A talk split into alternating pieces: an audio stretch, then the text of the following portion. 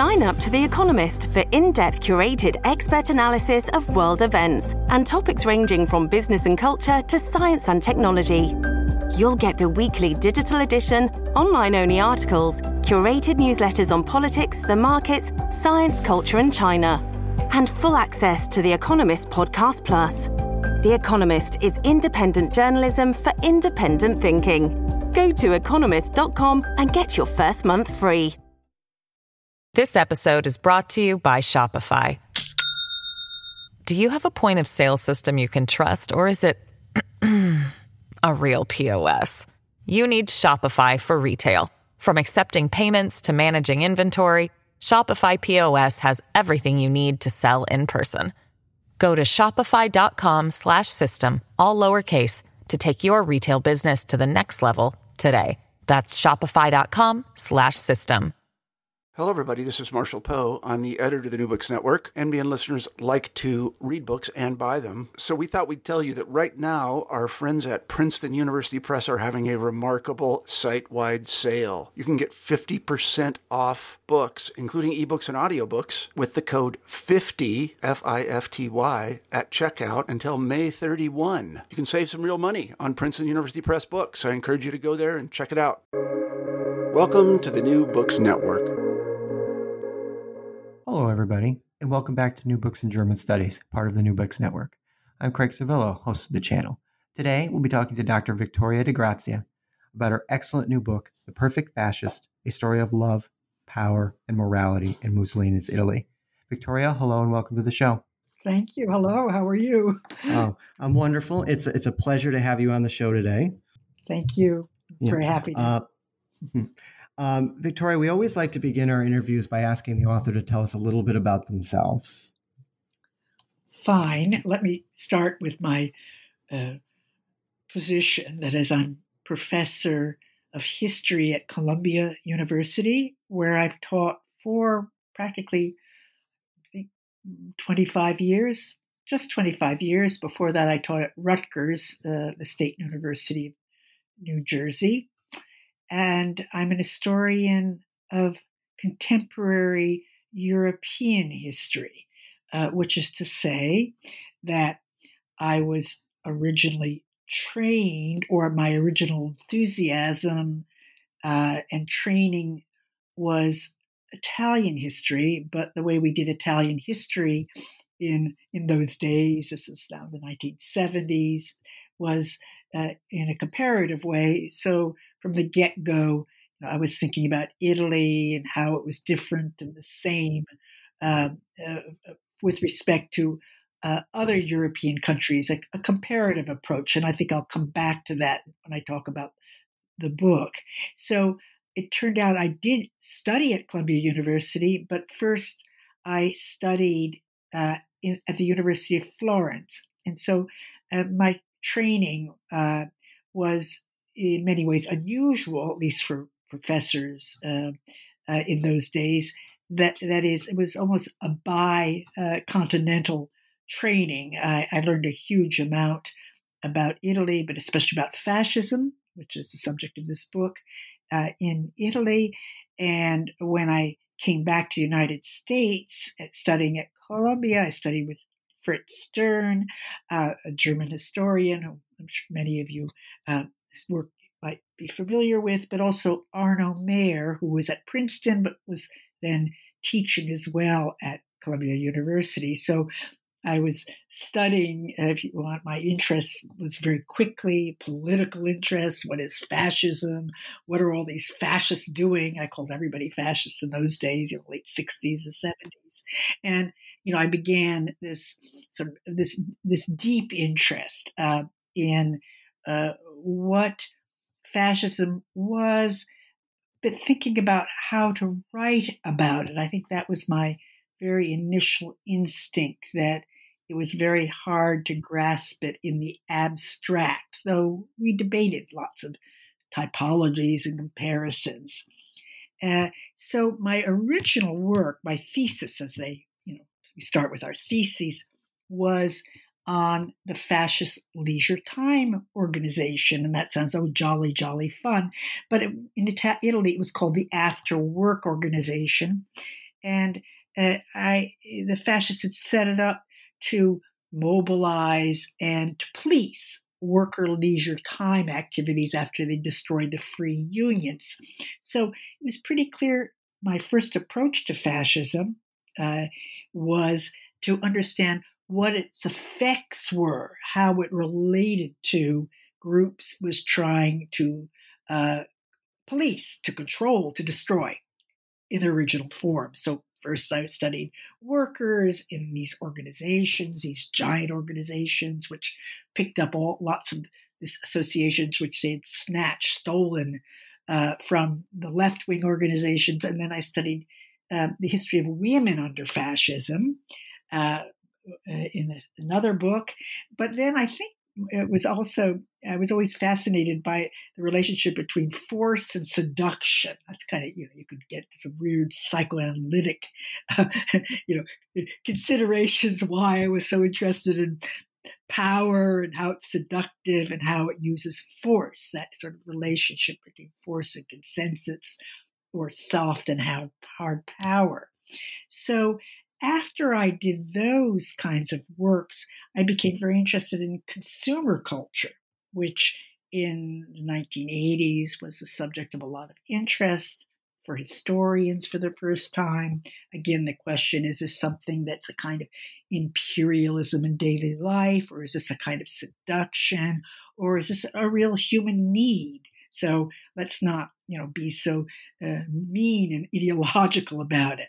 And on that basis, I did a lot of work about women and consumption with with colleagues, and then I did a whole huge book that took me quite a long time uh, on called Irresistible Empire, which was about how the United States you was sort of the primary, the first consumer uh, society, and it used as as a way of organize its soft power globally uh, in the period of the 20th century. Uh, come back to that question, you know, how I ended that book um, later. Uh, but it was a, a, very engaging work, which took me away from thinking about how fascism operates uh, in using seduction and force to, frankly, thinking about how American empire uh, had uh, operated over the 20th century in a, uh, should we say, a liberal democratic uh, model using force and consensus, obviously with a very different kind of balance. So that's, uh, if you want, my my background. I have an Italian last name, as you can tell. I learned Italian in Italy, you know, going there first with my family last year of high school, dropped out of high school, never got a high school degree because it was very exciting to wander around Europe. And then I began to, you know, focus on it at college, Smith College. Then I had a Fulbright. And so gradually this, you know, so I began to see, you know, maybe half of my world through Italian eyes. So it's a very exciting time. Many, many young people in the 60s, Americans were very mobile then, were running away from their families and, the United States and, and, going out either to Latin America or or or, or to, to, to Europe. But that uh, angle, uh, you know, being close to European politics, especially student politics in the 60s and 70s, uh, it provided a very interesting kind of counterpoint to seeing the world and, and politics through, let's say, American eyes. Uh, you know, the kind of dif- different rhythm and, and also with lots of connections then to scholars and activists in Germany and, and in France. Okay.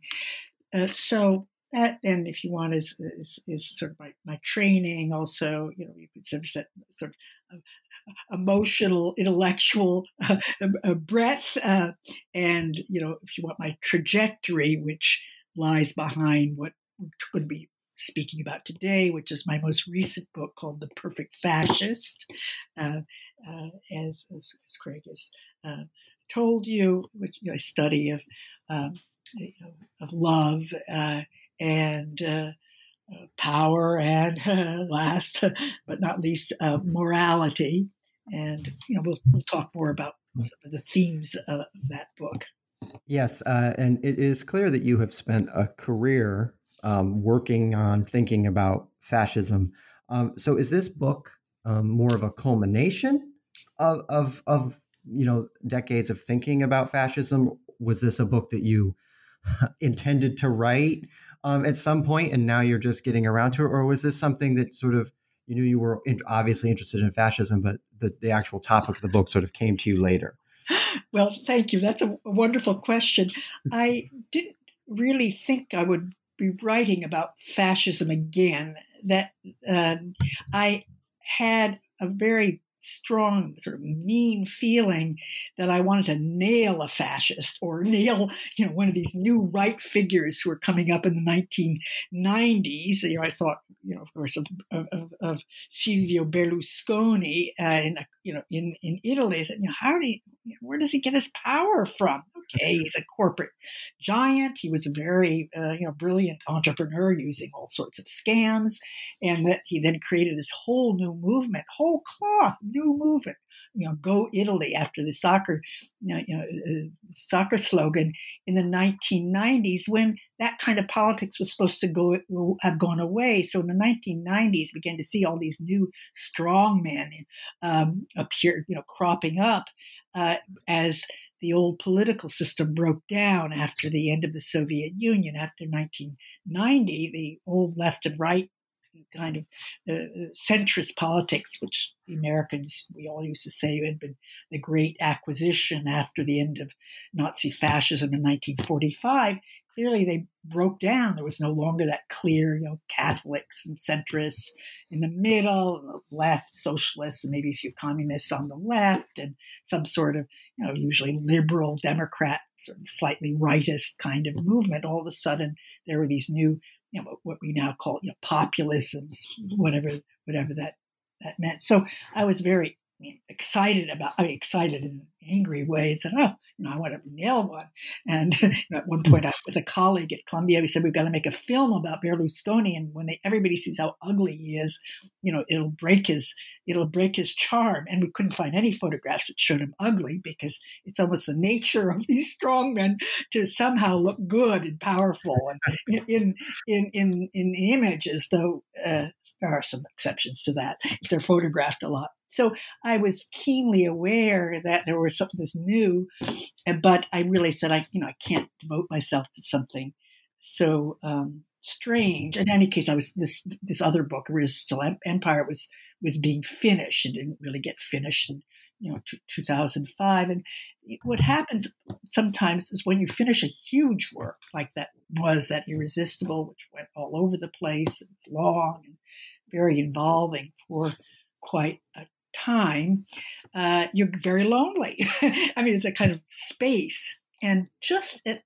in that moment, it was like getting a new friend, uh, a woman, a very uh, New York Jewish, uh, a woman who uh, was an amateur historian trained at Radcliffe, and she got in touch through her, uh, one of her children who was at New people at Rutgers, her son, professor, and said, you know, she had some very interesting papers of her distant cousin who was married to a big fascist. Um, and she was an opera singer, and you know, so the question. So she invited me over, and there were these bags. I think they were Bloomingdale bags. They were just sacks, not very many, four or five, if, if that.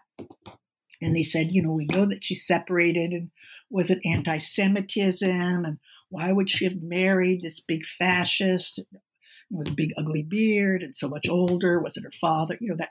So, so there was that that human question, uh, very simple that you would ask about your relatives, uh, and I was interested, especially once I put my hands into the bags and you know, for all of you out there, this is what we call serendipity. You know, sometimes historians like I begin with big problems and say, okay, how am I going to document those big problems?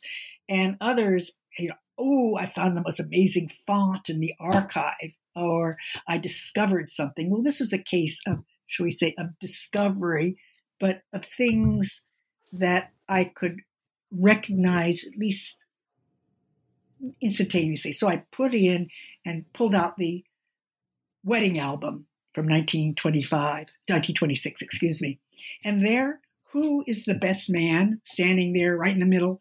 Benito Mussolini. So, my goodness, Benito Mussolini is the, you know, the best man at this wedding. And there in the background, there was the ambassador Fletcher from the United States, American ambassador. He was also a witness. And then looking at this other little man there peeking out, very, very charming. Oh, it's Tullio Serafin, who's the director of La, of La Scala, and at that point was the director of the Metropolitan uh, Opera Company, the successor to Toscanini. I said, whoa, that's quite a set of best man of witnesses. So what's going on here? And then second in this bags, there was a whole bunch of photographs showing battles, battle marches in Libya. And it showed this fascist on his horse and uh, you know they, they long kind of caravan of italian colonial soldiers with these surrender ceremonies of these sheikhs uh, south of benghazi uh, uh, near the oases even going further down uh, toward uh, the, the, furthest south of the of, of the Libya, which then you know, near, near this near this Sudan. I said, "My goodness, well, that really interests me. Colonialism and and all these military pictures. I've never seen any." set like them. And then third, and I'll stop you because you know I was my at this point my blood was starting to ooh, you know really this is uh, this is pretty interesting stuff the the um, there was all of these uh, uh, bound books which were annulment trial records, and those are secret records church keeps. And the woman happened to have a copy of it, including a letter, a long letter that the husband had written breaking off the marriage, uh, saying that she had had some wild love affair uh, with uh, with her manager. So these three very different uh, documents, you know, again, they started making me think, oh, this is an interesting story. This could be an opera. said to myself, you know, I can see it right now, three acts. Oh, hey, maybe Verdi, five acts. I'll write it up right away. This is, this is, you know, this is easy, an easy story. But almost immediately I said, well, you know, really, what is this about? Is it about the old story of the American girl like Henry James or Edith Wharton who goes to Europe and is corrupted by the dark, you know, sinister fascists? So a kind of update on these fin de siècle American novels about the ingenue who gets corrupted and then what's going to happen? Um, or is this about um, and that, oh, the Jewish girl, another another story. Ah, you know, ha ha, there she is. You know, uh, you know, but she should be afraid of anti-Semitism, and instead zero. You know, or you know, why has she been um, take up with this fascist, and then why does he get rid of her, and what does that have to do with the story of anti-Semitism in Italy, uh, which is a you know, story which is gradually being updated. We can come back to that question. I think that Craig, you might have some points, questions about that because of your own interests in, in German history. And then the question is, well, what kind of fascist was this man? Because there were all kinds of fascists. There were functionary fascists who were, you know, part of the high old, um, you know, liberal, um, national conservative elite, gentlemen. Uh, there were extremely violent fascists who were you know, basic your basic thugs. Uh, there were military fascists who you know, came out of the army and you know became the leaders of of the squads. Mussolini, many came from the far left like, and had been revolutionaries. Mussolini and, and his immediate cohort. So then that big question became, well, what what kind of person was this? Was he a good guy? Was he actually violent? A good guy in the sense of, you know, a, a smoothie type. Um, who was he? And then it turned out, again, this is for me is not enough to, to make me push forward. There was nothing written on this man. Um, and I thought, oh, that is interesting. At least I won't say that that made me interested in him. I'm not a biographer. Back to that. I'm more interested in society and people's relations with one another. But there didn't seem to be much material on him. He himself had no records. as it turned out. And he just seemed to be turning up everywhere in the photographs, and there was very little written about him. So I had to keep digging and digging and digging. And in the process of digging, digging, digging, I began to see the fascist period with different eyes. That's, uh, you know, different eyes. I'd never worked uh, with the hierarchs, that is, these leading guys. Uh, it turned out he was very close to Mussolini. Certain dimensions of him began to become interesting, and, and especially if you want his moral profile. What was this guy going and marrying this innocent? And she was innocent. I mean, she was very opportunistic, but she was ingenuous. As we say, ingenuous, marrying this woman who was, you know, 26, 27, opera singer, very talented, Jewish. So why did he marry her? And that's the kind of the question that began to to drive uh, this. So so it was like one of those questions you would ask in a novel. You know, what, who is this man and why? You know, he's on the move, on the make. What, what's driving him? And and how can we use him to understand better the regime he's in, the dictatorship? How can we understand the dictatorship to understand about him, you know, as as a figure uh, who seems to be come back to that representing you know, a, a certain kind of Italy and how that Italy became so engaged with the fascist regime it turned out in brief okay i've started the origin story yeah.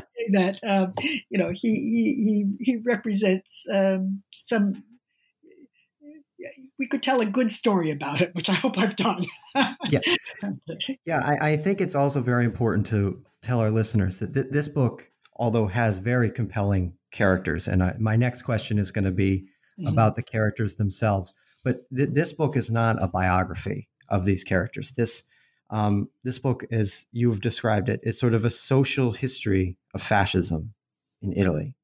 Um, and, and, I'm interested to talk about your approach. Mm-hmm. Um, mm-hmm. but before we we dig, dig into your approach, let, us just you you've let's just talk about the characters just in sort of their most uh, sort of brief biographical form. Um, okay. Um, you have um, just for those who will hopefully go out and read the book.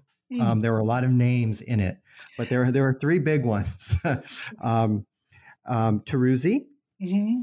Mm-hmm. The sort of the main character, the fascist, um, and and then the two women, Liliana uh, Weinman and mm-hmm. um, Yvette Blanc. Oh, I'm so glad you put them that way. So it's a it, it's not a triangle. Um, no. uh, okay, let's start with um, Attilio Teruzzi. That's a Teruzzi. That would be mm-hmm. so. It's a double. He he's a soldier. Uh, he's a colonial soldier. Uh, he's born the same year as Mussolini. That's 1882. That means they're, they're all about 18 years old in 1900, and that makes them pretty angry. I mean, it's a harsh time in Italy, a lot of unemployment, uh, a lot of revolutionary zeal.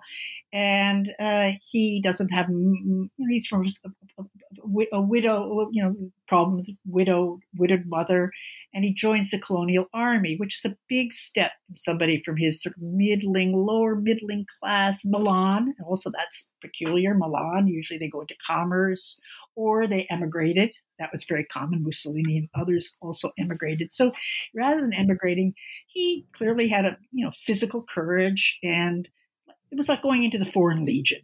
So let's think of him going, and he, for 20 years he's a soldier, and that's that's a very very important. Not only is he a soldier, but this is something you have to sort of go with uh, as you uh, you know go went, looked at the military records. Very hard to get hold of that turned out he went to the Italian equivalent of West Point. He had to win to get in. So he's not super smart, but he knows how to, he knows how his numbers, commerce in Milan. And that gives him a kind of an interesting profile. He's a guy on the move. I mean, since his family, got a sister as a school teacher. So, you know, you, you see him as that striver, that 19th century striver, you know, going someplace, the little guy, he's on the move. And he is a hero. He's a war hero. He gets wounded. He's by the end of World War One, he's had three silver medals and under fire, under fire, no question about it. And he's also become the adjutant that is the aide de camp of a very important general whose name you won't know. You'll know it after you read the book. And it's mm-hmm. amazing. All these fascinating people in Italy. You won't know their name, but boy, are they, they're, they're important people, very important people in the history of Italy. And th- th- so, so this is this guy. He's 20 years a good soldier. And then you will see in the book 20 years a very good fascist. so that's the, the, the, the, the, kind of uh, figure we're dealing with. Now, Liliana Weinman, hey, she went to Hunter high school. Her parents were immigrants. The father uh, was just working all the time to cultivate her great talent as a as a musician, as a as a singer. Uh, she goes to Italy to study, uh, backed by uh, her mentors around the Metropolitan Opera with this ideal, the deal that after three years, four years, she'll come back and make her debut in the Met. So she's this, a, piece of American work, if you want. Uh, opportunist, talented, very, uh, very uh, hardworking. And so the big question is why does she get seduced and abandon her career? Thinking, you know, right? And then the question is why, when the marriage breaks up, does she fight it for ever and ever and ever, you know, to prevent uh, a divorce, uh, much less an annulment, a church annulment, which dissolves a marriage? Okay, now why does it have the third person? And I, if this were an opera, she would be uh, uh, the, the light soprano. You should be like Michaela and Carmen. Uh, she is also a Jewish woman, but coming from Cairo and an orphan. And she appears on the scene in 36. And she, her name is Yvette Blanc, and she's a French culture, as many Romanian Jews were living in, in, in the Egypt. And she has a child uh, by Teruzzi who can't marry her. Uh, and so that's the third part. Now, this is all interwoven with, you know, every, you know, good and bad fascists, I mean, good and bad fascists of all stripes are within it because I think of it as a social history of people, social history of individuals who can't be understood as individuals, but only in connection with one another. Uh, and uh, so those are uh, the three major figures who, uh, you know, the first two wind their way all the way through. The Yvette comes on the scene in the last part of the book. If she's Jewish, race laws. He's a minister of Africa. They have a child who according to the Jewish laws, is Jewish. You can imagine that there is a lot of trouble uh, once the uh, Italy comes under German tutelage and then under German occupation after 1943. This episode is brought to you by Shopify. Do you have a point of sale system you can trust, or is it a real POS? You need Shopify for retail. From accepting payments to managing inventory, Shopify POS has everything you need to sell in person. Go to shopify.com/system all lowercase to take your retail business to the next level today. That's shopify.com/system. So you you very nicely explained to us the characters, and they are complicated, and that that definitely comes through the book. Um, so explain to us your approach, this sort of using their story sort of to tell this social history of fascist Italy in this period. Because mm-hmm. um, it, it's very unique, and um, I'll, I'll, let you flesh it out, and I'll ask yeah. some follow ups. yeah. No, thanks, thanks, Craig. Because you know, I myself had never. I, I thought a lot in my later work on the importance of giving strong cameos, if I you know, could as an historian. It's not simple. I'm not a biographer, I'm a social historian. I'm very interested in social relations and commercial relations, you know, relations of all sorts. So for me to spell out how characters evolve is not so simple. Uh, and especially a, a, man uh, who uh, subjectivity is extremely cramped, to say the least. Uh, uh, you know, his emotional band is, is very, very narrow. And then the one protagonist, uh, Liliane, we do have her letters, but Yvette Blanc, very, very little, you know, mainly comes through photographs, a few letters, interviews with a surviving granddaughter who lives in Naples. But let's say the method was this way that because I know how I'm interested in contextualizing, I would pick up moves, let's say, or a question. I'd start with a question. Well, is Teruzzi violent man? And I said, 38 years old. He's 38 years old. That seems to be pretty old to be one of those squadristi running around with a big iron bar and uh, and castor oil giving purges to socialists. I, so my, my, my question is, is that possible that he would be one of these guys who's actually beating people up with iron and, and leading squads, burning down places?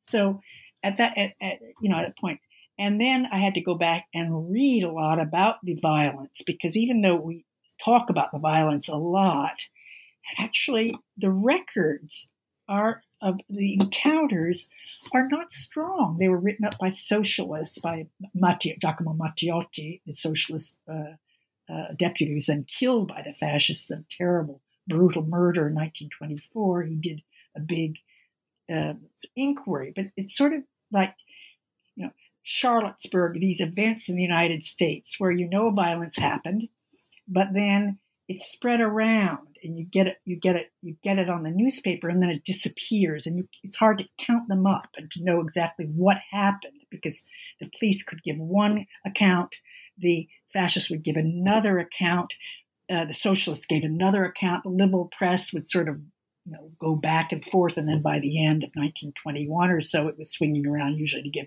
some combination of the police report and the fascist report, which were more and more concurring.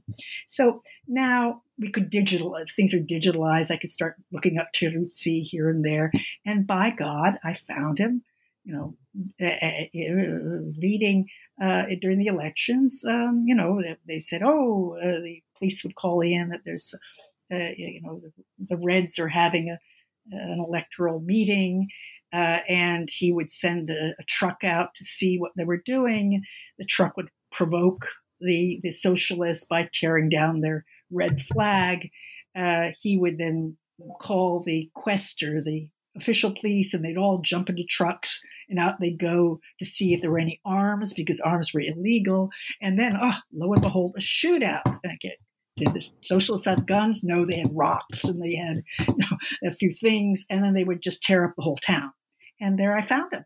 You know, the, that kind of incident, uh, which was he, uh, he would even admit to saying, you know, we helped the police.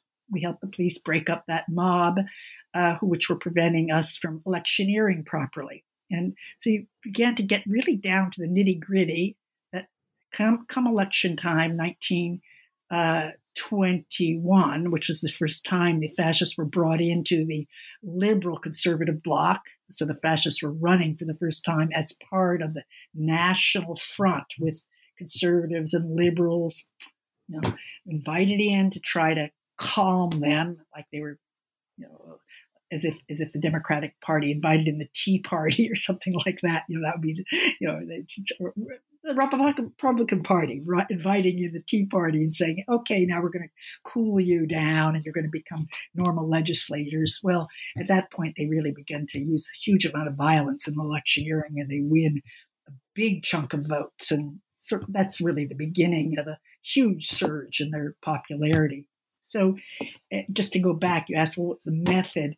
Uh, it's not that it's not like a biography where I say, oh gosh, I'm just so excited by his story. Really, I want to see him in some ways eh, as part of this larger story. And by finding out specifically what this major did, you know, a major in the army, he would never violate the law. I mean, you know, he would have never violated the law in 1920. He would have never joined the fascist party. He couldn't because he's a military guy. So you see this military guy moving with considerable rapidity, several months, to becoming the head of organizing the Milanese squads, saying, oh, we have to organize them, otherwise they'll behave illegally. And using his medals and his knowledge of the local police to begin to align the police with the fascist squads to uh, provide so-called security against the Reds with big capital R E D S, which usually just meant these reformist socialists because they they weren't communists; they were sort of just defending their territory um, from these from these fascist incursions. So that was the kind of method I use of having to kind of say, "What did the guy do?" Big question, or why do I even care? What what mm. what's the question here? And then uh, trying to dig, dig, dig to find out the specifics uh, in the context. You could see that. Um, just to ask a sort of more, maybe not a trivial question, but a, a smaller question about him. Did he have a like a, a, moment in which he became a fascist, or did he sort of lean that way uh, anyway, and it was an easy transition, or did he have some sort of event, maybe some war experience or something that changed his? No, what he, the, again, that's a, so, you know, that's such a good question because I kept mm-hmm. asking that, asking it. So the um, he, as a major, a major captains and and, and many um, uh, volunteers, uh, uh, students, they shifted over almost ideologically pretty quickly to be anti uh, anti fascist. So so there's a lot of veterans that joined the squads. Uh, but be, because he's a major, that that's already the, you know the top of the uh, of, of, of, the, the the, officer uh, ranks. Those involved with the um, enlisted men. So it was a big catch for the fascists. And now he's in Milan when he comes home from the from from the colonies from the war, where he headed a, a big garrison of, of colonial soldiers uh, of uh, Eritrean, Libyan soldiers. And he comes back and, you know, he doesn't have a job and, and, and they're picking around about pensions. And he's really, he's really upset. Everybody's insulting him because he's an officer. It's a lot of, uh, you know, we're familiar with from the Vietnam War veterans coming home. And apparently a, a man, a well-known, well-known second-rate, third-rate writer whom he knows is going over to meet Mussolini about some some question. Mussolini's a journalist, then he's the head of the Fascio, and he brings him along, and so it's a personal introduction. And Mussolini, according to the story, says, "Well, Major, when you're settled, come back and see us. We're going to need people like you." And it's probably two months later when the socialists re-win the elections that so many volunteers show up at the fasci, fasci organizations and say, hey, how can we help? And he immediately sets to organizing squads. You know, that's what he that's what he that's what he's he was a specialist at organizing logistics, organizing uh, you know captains, organizing lieutenants, shaping shaping people up. And the first time he appears in Milan public is at a big, huge funeral where he organizes 2,000 fascists, all beautifully groomed, many, you know, all the flags, utterly silent. They cut into the parade line where hundreds of thousands of Milanese are out because it was an anarchist bombing of the theater. And, you know, by the end of the parade, people were saying, oh, gosh, these fascists are so beautiful and so kindly. And, you know, the little old ladies are saying, you know, beautiful young men, you know, they're not subversives like we thought, you know, they're, they're regular guys. So that was Teruzzi's sort of role eh, where he, you know, great showman, a great showman, knows how to turn out the troops, and then also very violent, very very violent. So his disorder, disorder. He's a man of order and he's a man of disorder all the way through, right to the very end. Yeah, this this sort of leads me into to a question I had down the road, but I'll, I'll go ahead and ask it now. Um, you talk in the book about this sort of fascist concept, Mussolini's concept, I should say, of the new man, Mm-hmm. Um, and and I'm wondering if you can first explain that concept to us a little bit, mm-hmm. and then and then we'll discuss how he Teruzzi fits mm-hmm. into that. Mm-hmm. Um, and I think the the um, the example you just gave about organizing the parades and how the men all look and everything is, is going to be a great example of this, which is why I'm pushing it mm-hmm. up a little bit. Mm-hmm. yeah, um, the idea that of, of a fascist new man was a very popular idea. Now, you know, if you press it, everybody was talking about new men and new man. There was a communist new man, the socialist new man, the um, the fascist new man. I'm not sure if there was a New Deal new man, but certainly by the end of the war, people were talking about the new man, you know, how to, and that was something that was also so big in the late 19th century, where, you know, as the Enlightenment idea of the rational man begins to collapse, and there's so much colonial imperialist fever, and Nietzsche's coming around, you know, and saying, hey, there's this, we've got to have this sort of ideal blonde hero who shows that we're not all, you know, Jewish uh, Christian slaves to our morality of women suffragettes and socialists and so on and so forth. So there's a great disquiet about what is a man uh, by uh, the beginning of the 20th century, very widespread. You see it in novels. So Mussolini is in some ways a variant on that. And his idea, you know, it comes out a little of Machiavelli. You know, the prince should have this utter cunning and be sort of half man and half beast with his his intuitions, like mm-hmm. centaur. But he's also saying, "Hey, Nietzsche, we've got to fight uh, because I'm excuse me, Nietzsche. I'm sorry, Darwin. We have to fight our way because we're masses, they're herds, and so the man has to stand above the herd in order to survive."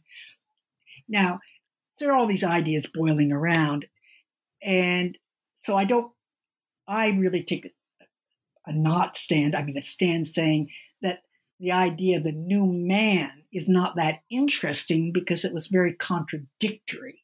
And that was poor Teruzzi's, if you want, poor Teruzzi's tragedy or tragicomedy that no matter how hard he was going to try to be the perfect fascist, uh, it's not clear what is the perfect fascist. You know, is it the intellectual who turns out marvelous legislation on the Jews, like Bottai, who was usually considered to be a good man, except, uh, or is it the most violent fascist, like a Farinacci, who manages to do these huge organizations and leads, uh, you know, the, the, entire area of Lombardy and puts them into the fascists, sort of the second Duce to Mussolini? Uh, is it, uh, you know, somebody, somebody much more more conservative and you know, Teruzzi's problem really is, uh, you know, part part of it is reflected very much in how he, he chooses his women companionship. I mean, eh, you, how, how, do you how do you secure your position? It's a huge problem. So so the, the notion of a perfect fascist is kind of a paradoxical kind of idea, if you if you want uh, Mussolini, basically the new man, it was sort of different different strokes for different folks. You know, the masses should be fertile, obedient, and good soldiers, and then your cadres should be utterly obedient, and then your you know what your intellectuals should be you know kind of caustic and and and interesting, but not too interesting, not too critical. And then a Teruzzi, who was his sort of right hand person, he had to be utterly stalwart, you know, and uh, you know be a yes man, in, in, in, even if it meant uh, defiling what what he held most dear. Just which, which he was definitely a yes man. uh, yeah, I mean they're yes men and yes men, and he's he, he really stretched it. um, I, I, definitely do not want to neglect um, Liliana. Um, so I let, us let, talk about her for a little bit. Um, she first of all, what what does she see in him? What what what what is her mm. motivation to? Uh, because I, I was fascinated by this mm-hmm. really from the very beginning.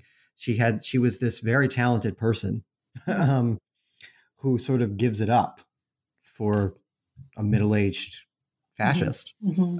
um, it's uh, well, you know, it's one of these questions that you know, I'm not even sure historians are that good at, at, at pondering. I, I, think I think one could give you know various kinds of, of answers to to that. I again was always asking that question. Well, I disbelieved that she was fascist for, for quite a while, and then it was pretty clear when I went back and and you know every every everything was there. And so many women women of the middle class in italy were you know were enthusiastic at least in 1925 1926 they were very enthusiastic with their promises of the women were going to get the vote you know things were getting shaken up. Um, their their mates their their schoolmates their brothers were if they were from the middle upper middle classes were were involved.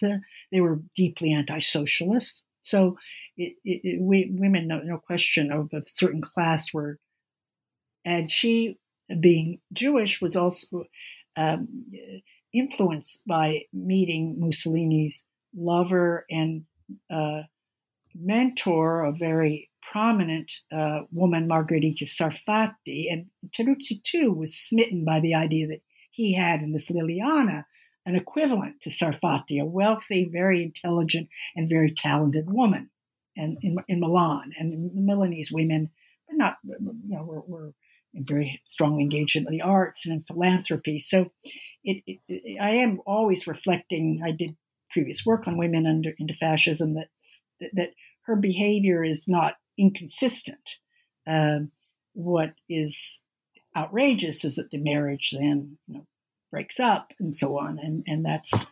Uh, but I, am not. I'm not sure almost that I wouldn't want to leave it to readers and especially young young readers to, to, to debate and to discuss. You know, is this the eternal woman who, who marries and then protects? You know, the the the, the bad man.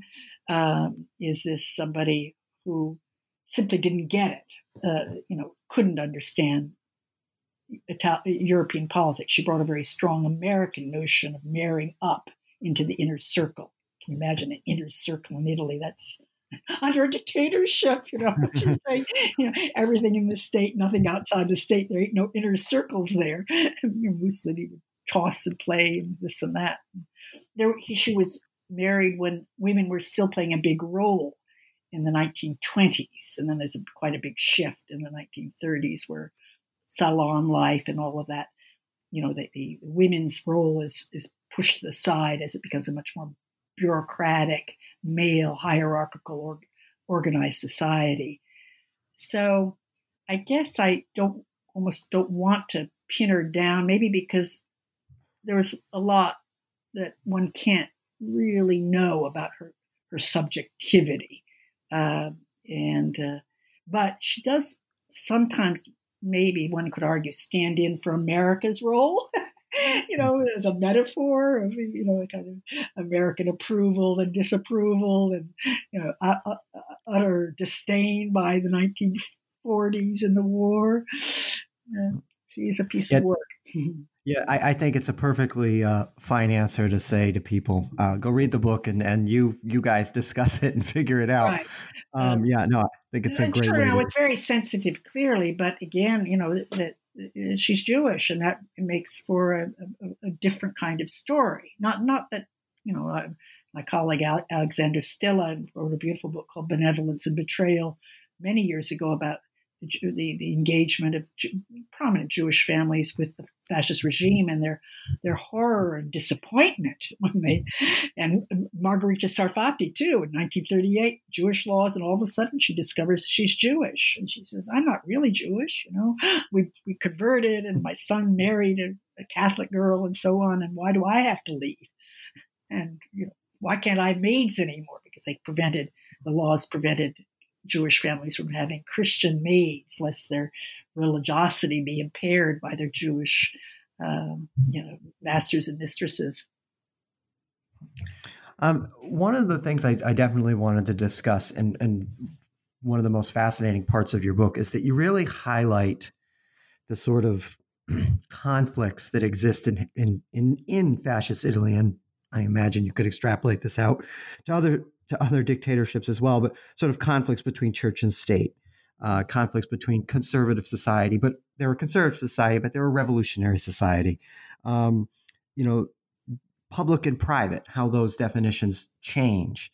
Um, and not only do they change, but they they change suddenly and they um, they sort of change over and over again.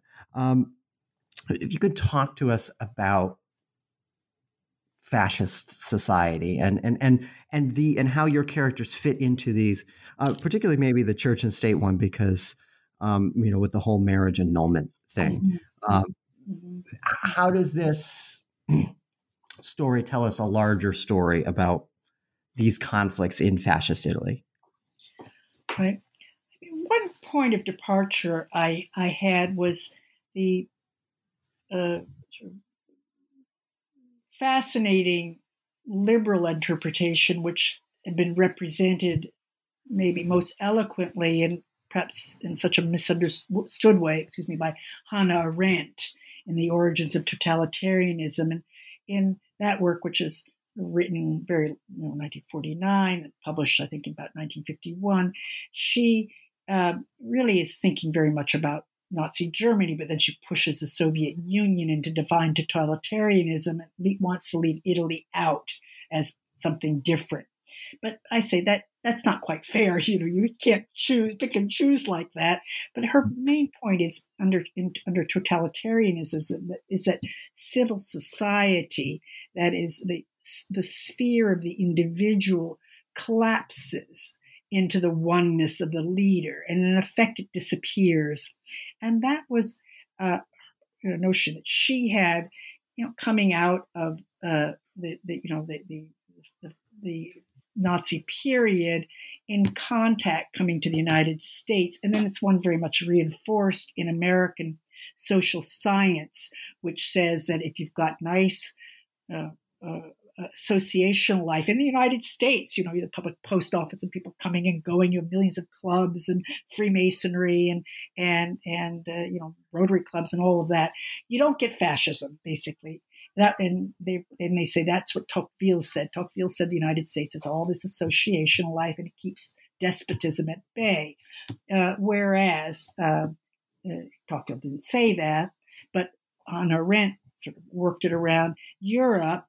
Uh, and American social scientist particularly picked this up. Europe did not have that, especially Italy and especially Germany. They didn't have a rich uh, social life uh, and the fascists therefore were able to polarize and then uh, eliminate. Now, that's just not so. you know, what the problem was rather the polarization of a very high levels of social life. That was much more the problem where you had clashes between socialist clubs and conservative clubs and or in Italy, uh, Catholic and socialist, or Catholic and anti-clerical and radical or then fascists. So there was a very rich associational life, and there's a constant effort then on the part of the fascists to try to to to uh, organize it, you know, cut and divide it up, create their own institutions, regulate the other ones. Okay, so I'm kind of going forward. It's a bigger problem that I think historians have to deal with, not to make fascism or totalitarianism into some special category that you can't deal with with uh, tried and true uh, methods. In other words, to extrapolate and say it's too extreme and therefore it's something different. Okay, we can come back to that, but I really do, you know, stake my ground on trying to clarify a, a patch which is very muddied by concepts coming um, from political theory and the social sciences. Now, that brings us back to some big problems. Italy is complicated, but then you can say, hey, what about Germany? My hmm. God, complicated. It's enormous diversity between Catholic Germany and Lutheran Germany, between Southern Catholic Germany and Rhineland Catholic Germany. Come on, it's all over the place. So Italy, I don't. Germany is not probably no more complicated. And if you think of the Soviet Union, oh my goodness me, role of the Orthodox Church. So what it was so I could see so clearly is that if the church has always its own interests, and of course it will support the tyrant. I mean, time and again, from Paul Tarsus. I mean, from the very get go, church and state uh, had had peculiar synergies, in this, and you could say especially in Italy. The state is in many ways founded on the church, but the, the, the, the main the main point is is the church kept had if you give the church the right to control marriage, which the fascists did as part of this trade-off, uh, in, uh, in, order to be conservative, to show that they're conservative, the church, yeah, give it an inch, it'll take a mile, and pretty hmm. soon it says, "Oh, yes, we've got." Marriage, well, marriage, what's for? It's to create children, to create the image of God. And therefore, uh, it's of course, it's not just a sin, but it's illegal to touch the human body no eugenics. Okay, no being anti-Semitic. That's ridiculous. You can't be anti-Semitic. That you can't you can't make it so uh, you could unmarry a Jew. That's the violating the sacrament of marriage, which is communion with God. You can't have abortion. You're breaking uh, the communion with God. And so, theologically, as well as politically, the church is taking a position uh, in, in those years, which doesn't protect, we know, the Jews from being persecuted and then annihilated. Uh, but uh, it does mean that in the church court, when push came to shove, this is really after the war, they weren't going to let a Jewish woman be divorced because she was Jewish on the grounds that she so called didn't believe in marriage because she was Jewish. That wasn't going to happen. So it's a very, I, I was very care, interested in probing that, which is very hard because transcripts are all in church Latin. Because first, fascists were so excited about being able to corrupt church law.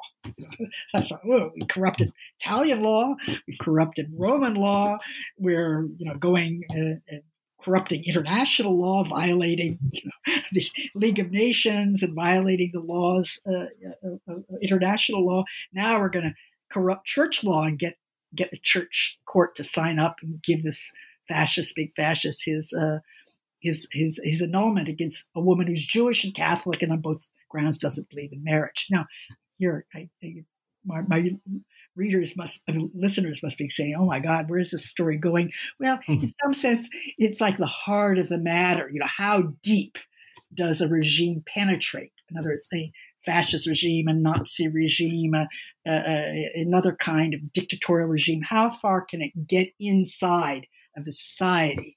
And you know, we say, look, people people resist, families resist. Uh, Christian religion. There's lots of religious resistance, and the church has its interests. Sometimes collaborating, and sometimes not collaborating, or what the church does so well, postponing. we were here for eternity. We'll just, yeah. you know, we'll we'll we'll just postpone for a few years this trial, and you know, then we'll see what happens. Yeah, I think that's a, a great answer to that that convoluted question I asked you. Um, it did. Yeah, I, I wanted to get at the the heart of how the answering how deeply Mussolini's Italy, fascist Italy, integrates itself into society, and I think it, your story really complicates that. Uh, it's not as uh, all consuming as as you may as someone who looking from the outside might think it is. Um, we are coming up onto an hour, so I want to ask you my final question about your book um, I like to ask the authors to give us one or two things that you would like people listening and hopefully the people who will go and read your book um, that they'll take away from it that will stay with them. Uh, I very much want uh, my readers to to understand understand what about societies brings them close to a regime whose interests are, are, are not are not those of the people, even if it says so. The other point is how a measure of the regime is how it treats subaltern, the subaltern people. Now here it's women and the colonial peoples. I don't deal in this book with workers, and I spent a lot of time trying to give um, in a story uh, give make uh, not just the women, but but also all the colonial people are colonized by the fascists. The, the, the, you know, the enormous wreckage caused by the um, the Nazi and fascist regime falls outside of the conventional Europe in the Eastern lands. The Jews of in the Soviet Unions and in the Soviet Union and Eastern Europe, the um, the peoples of Eastern Europe, but ditto for the fascists in, in, in East Africa and Ethiopia and Libya. And that is truly a part of the story. I was stunned, and this is again a, probably a takeaway. If you look at the maps, how many wars Italy was engaged in, it was always at war, practically, except maybe four years in, in Mussolini's, you know, 20, 20 plus years in uh, in office, and keeping an eye on the enormous militarism of fascism is pretty key. And I think it's also key to understanding where we are today. We don't pay enough attention to the enormous mess, the enormous danger, the enormous uh, corruption that our military, the U.S. military involvement over the past many, many years has, has wrought on American society and, and on politics. So I think that the nature of the violence, which is personal against the weak uh, and so militarized, that's terribly important to understand what uh, fascisms are. Um, well said. Um, and I, before I let you go, um, I always like to conclude our interviews by asking. Um, now that this book is done, mm-hmm. it's on the shelf. People can go buy it. um, um, yes. And right now, please buy it. Buy the e version. Um, don't go. Don't go out. Um, what are you working on now? Hmm. I want to go back to Italy and study more Italy closer up as part of the great Europe that emerged from the 1960s. You know, sort of the made in Italy as a, a benchmark of a certain kind of European civilization, which wanted to offer itself as a model to the world, you know, down through the, you know, 2000 with, you know, the, the European Union. And that too is falling apart. So, you know, we, have got sort of the irresistible empire, which is about the United States. And I think what I want to write about is irresistible Europe, uh, sort of rise and grave crisis in the last you know, 15 years and what, what, what it all means. So I, that might, might take too many decades to be manageable. some, some part will do, you know. Hmm. Well, if it ever if it ever shows up in, in book form, um, I would love to have you back to the show to talk about it. Um, well, that that'll make me do it more quickly. that might be my normal work procedures and inclination. I'd, I'd look very much forward to that. Well, great. Well, um, I want to uh, tell our listeners again the title of the book is The Perfect Fascist A Story of Love, Power, and Morality in Mussolini's, Mussolini's Italy. Um, it's by Dr. Victoria De Grazia. Um, it is available now. It just came out uh, it's very, very new. Um, I can't recommend the book enough. Um, I, I, definitely think um, you should go out and get it and read it. Um, there were lots of things in it that we didn't have time to talk about today, um, but could very easily done a whole nother episode uh, on this book. Um, so I want to thank Victoria again for being on the show, and we will see you all next time. Great. Thank you so much, and good luck with your program.